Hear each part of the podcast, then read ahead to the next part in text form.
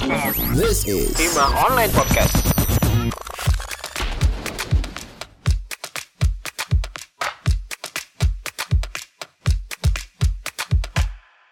Halo, selamat datang di Hima Berbicara. Kenalin, aku Tami.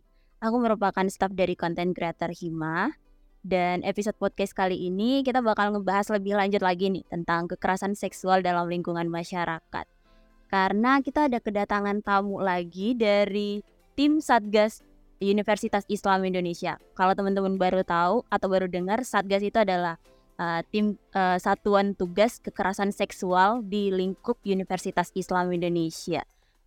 Oke, karena tadi kita udah berbicara atau berdialog bersama dengan Sri Kandi yang merupakan prospek dari kerjanya itu lebih ke gender ya. Dan sekarang kita akan lebih membahas lebih lanjut itu kepada tim Satuan Satgas Kekerasan Seksual yang mana kita kedatangan narasumber dari ketua Satgasnya langsung Bapak Dr. Dr. Yaltafit Abror Jim MSC. Halo Bapak, selamat siang. Bagaimana kabarnya Pak?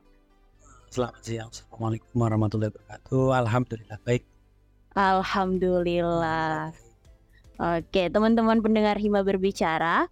Di episode podcast kali ini kita bakal ngebahas tentang hal yang sama di episode sebelumnya. Yang mana urgensinya untuk bisa lebih uh, menangani kekerasan seksual di lingkungan Universitas Islam Indonesia. Nah, aku bakal nanya lebih mengeneral dulu kepada tim Satuan Satgas Kekerasan Seksual uh, yang mana kita bakal nanya ke Bapak Dr. Jim, bagaimana sih pandangan Bapak tentang kekerasan seksual itu sendiri? Boleh. Ya, oke. Okay. Uh, menurut saya kekerasan seksual itu seperti fenomena gunung es. Yeah. Jadi uh, bagian yang terlaporkan atau tercatat atau tertangani hanya adalah ujung saja. Hmm. Sebenarnya di bawah cukup banyak sekali kasus itu terjadi ya. Uh, terkadang terjadi dan itu tidak disadari sebagai kekerasan seksual. Yeah. Karena itu sudah menjadi semacam budaya, Yes. semacam hal yang lumrah dilakukan oleh satu personal kepada personal yang lain. Padahal itu sebenarnya sudah masuk ke dalam kekerasan seksual. Makanya kenapa kemudian muncullah fenomena uh, gunung es gitu. Jadi kekerasan seksual kalau saya sesuatu yang ada di sekitar kita bahkan mohon maaf banyak tetapi kemudian sementara ini masih terabaikan karena belum dirasa sebagai sesuatu yang membahayakan. Oke. Gitu. Oke, itu tadi pandangan Pak Dr. Jim terhadap kekerasan seksual di lingkungan masyarakat ya Pak ya. Nah, uh, kalau kekerasan seksual ini kan uh, lebih ngena sama personal ya. Hmm. Dan bagaimana sih sebenarnya hal itu dapat mempengaruhi emosional, personality dari korban yang mendapatkan pelecehan itu? Oke, uh, kalau dari sisi korban kita Yes. uh, saya sebagai dokter Hmm. uh, belajar bahwa manusia itu sebagai uh, satu individu dia memiliki beberapa dimensi Ya. dari dimensi fisik, Yes. dimensi psikis, ya sosial, bahkan sampai spiritual.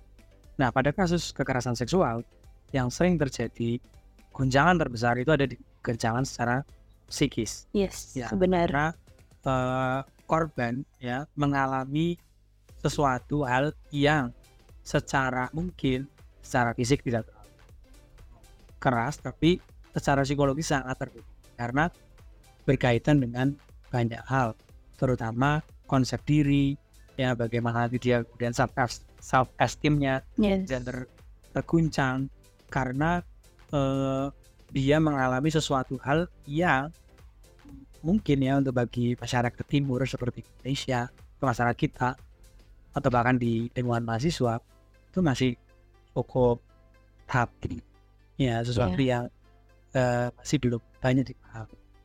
Dan mungkin sebagian yang ngerasa hal ini sangat berat sekali untuk dialami sebagai seorang manusia uh, untuk melewati fase mengalami kasus uh, kekerasan seksual. Namun uniknya uh, para korban ini juga potensi menjadi pelaku di kemudian hari. Nah ini yang kemudian menjadi fenomena gunung es. Jadi semacam ada uh, bola salju, Iya. ada snowball effect. Uh. Jadi guncangannya tidak hanya mengguncang secara individual, tapi ini bisa menjadi komunal. Nah ini yang kemudian menjadi fenomena gunung es. Jadi semacam ada uh, bola salju, snowball effect uh, seperti itu. Jadi guncangannya tidak hanya mengguncang secara individual, tapi ini bisa menjadi komunal. Yes. Gitu. Oke, uh, nah teman-teman pendengar Hima, itu tadi penjelasan dari uh, Bapak Dr. Jim terhadap personal atau emosional kekerasan seksual ini terhadap korban itu dapat mempengaruhi secara langsung. Oke, nah kalau dari pandangan Bapak, uh, uh, peran dari sebuah norma sosial atau stigma masyarakat itu bisa mempengaruhi nggak uh, emosional dari korbannya juga? Jelas, itu faktor yang utama. Iya. Yeah. Stigma di masyarakat, ya apalagi dengan masyarakat yang uh, pola uh, apa namanya uh, bias gendernya cukup tinggi, ya, di mana laki-laki ya lebih ditempatkan ya uh, lebih superior dibanding yeah. wanita ya, secara gender di masyarakat kita ini luar biasa. Ya stigma ini sangat-sangat membebani dari uh, korban kekerasan seksual. Karena dia ketika mengalami kasus ini dia berpikir dua kali. Yang pertama apakah ini sesuatu hal yang salah? Hmm. yang kedua kalau saya melapor atau saya speak up apakah hal ini menguntungkan buat saya? Yeah. karena situasinya jelas ya dari berbagai macam stigma yang ada di masyarakat justru korban-korban yang tidak mendapatkan tempat yang tepat yeah. sering kali ketika mohon maaf ya korban ini bercerita kepada uh, orang dekatnya saja kadang pertama mungkin tidak dipercaya hmm. ya tidak dipercaya cerita yes yang kedua bisa jadi setelah dipercaya ya si temannya atau rekannya atau lingkungannya mengarahkan untuk tindakan-tindakan yang justru makin membuat tindakan-tindakan ini berulang. Ya justru karena tindakannya tidak tepat. Ya saya analogikan seperti ini.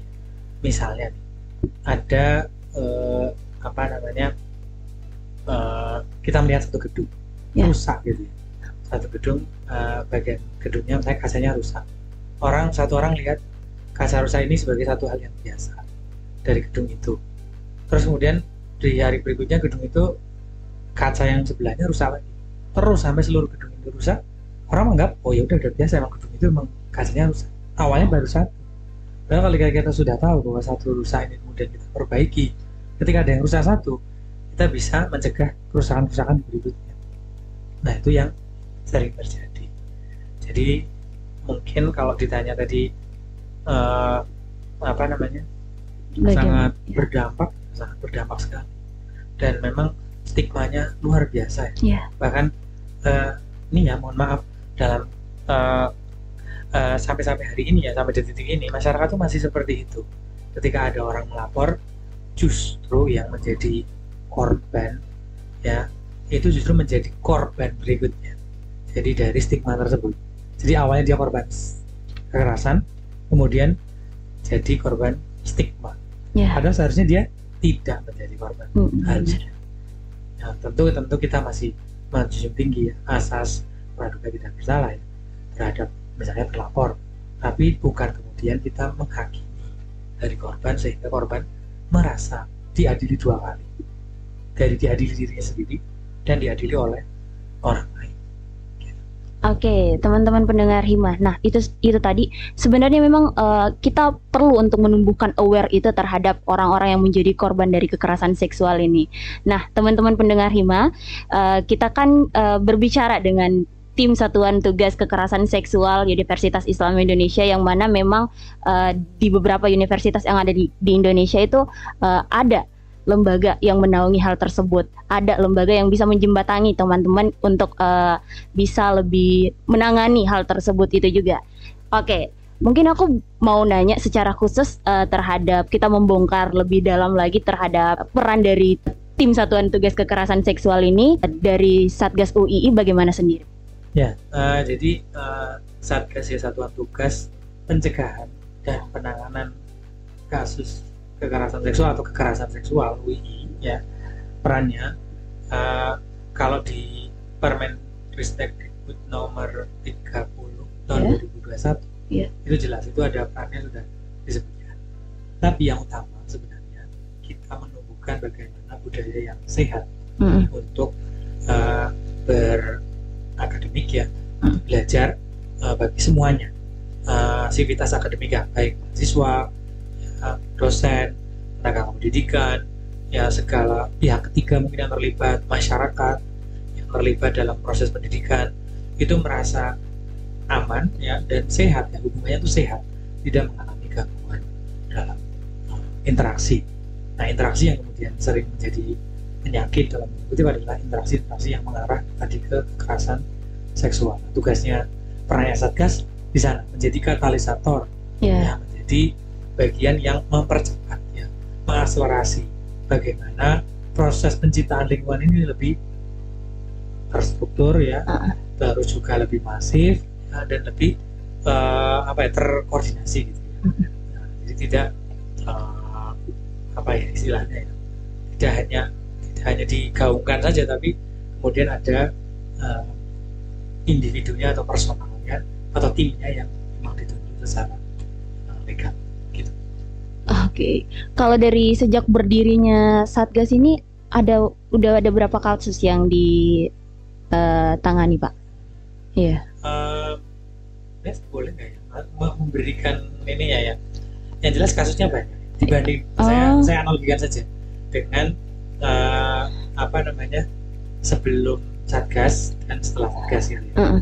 ya sekisarannya mungkin ada peningkatan Ya, kalau dari catatan yang kita masuk ya uh, perbandingan tahun uh, mungkin peningkatannya bisa berkisar uh, 200 sampai 300 persen dari yang sebelumnya Oh, Ya, jadi memang uh, tingkatannya banyak ya peningkatannya cukup banyak saya tidak menyebutkan angkanya Mm, Ya. iya, iya.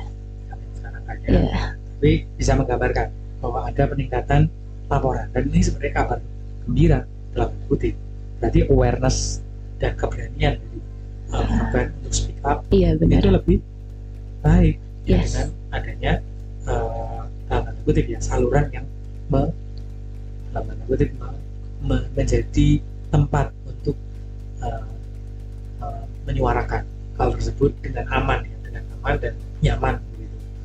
Artinya tidak menjadi tadi tempat penghakiman kedua Iya. dari uh, kasus atau korban dari kasus kekerasan seksual ini. Berarti memang meningkat ya Pak ya? Meningkat. Iya. Jadi ada catatan ya dari perbandingan tahun. Kan Iya. UI ini punya Satgas kan sejak 31 Maret 2023. Iya. Jadi kalau uh, sekarang bulan Desember, eh November, ya? November, November akhir. Masih November. Iya. Ya kira-kira sudah hampir hmm, berapa bulan? Oktober, November, bulan. delapan bulan. Oh. Delapan bulan ya belum satu tahun itu Oh, sudah iya. tingkatannya segitu. Jadi cukup banyak dan jadi perhatian eh, eh, dari kami eh, bahwa nah, ini sudah diperkirakan sebenarnya. Iya. Ketika ini dibuka pasti nanti yang masuk. Begitu. begitu. Oke, gini. eh, kalau dari prosedur eh, eh, pengajuan atau pelaporan dari korbannya langsung itu bagaimana Pak? Ada nggak yang bisa diplorin ke teman-teman untuk bisa mengedukasi teman-teman mahasiswa kalau misalnya dia mendapatkan hal tersebut mungkin bisa menjadi jembatan. Oke, boleh Pak. Oke. Ya, untuk pelaporan ya kita membuka semua eh, kanal ya dari eh, kemungkinan pelaporan. Pertama mungkin dari media sosial. Ini kita eh, juga membuka dari Instagram dan lain sebagainya media sosial yang lain. Eh, terus juga kita membuka hotline-nya. Ya, Hmm, jadi eh, eh, mungkin eh, di awal-awal mungkin belum ya belum belum belum di declare kan mungkin sekarang sekarang sedang kita giatkan lagi sosialisasikan lagi eh, untuk eh, kita bisa menyaring eh, seluruh eh, apa namanya laporan. Bisa lebih eh, melaporkan secara langsung ke tim atau mungkin melalui hotline. Terus kemudian setelah laporan itu diterima ya terus kemudian kita eh, tindak lanjuti ya kita analisis ya berdasarkan hasil diskusi tim apakah ini laporan ini bisa dilanjutkan atau tidak ya untuk ke tahap kedua yaitu pemeriksaan ya dari pemeriksaan ya yang dimaksud pemeriksaan di sini adalah pemeriksaan dari eh, terduga atau terlapor ya yang eh, menjadi uh, pelaku dari tindak kekerasan seksual. Satu. Yang kedua, pemeriksaan juga bisa pada benda mati, ya. seperti bukti-bukti digital, ini cukup banyak ya kasusnya. Mungkin dibanding dengan tahun-tahun sebelumnya, kekerasan jenis ini uh, uh, mungkin lebih meningkat karena memang uh, masyarakat kita juga sedang banyak menggunakan itu. Terus kemudian kita juga pemeriksaan kepada ahli, ya kalau memang membutuhkan hal tersebut. Nah Ya. setelah pemeriksaan, terus kita kemudian lanjut ke namanya uh, kesimpulan dan rekomendasi tahap ketiga.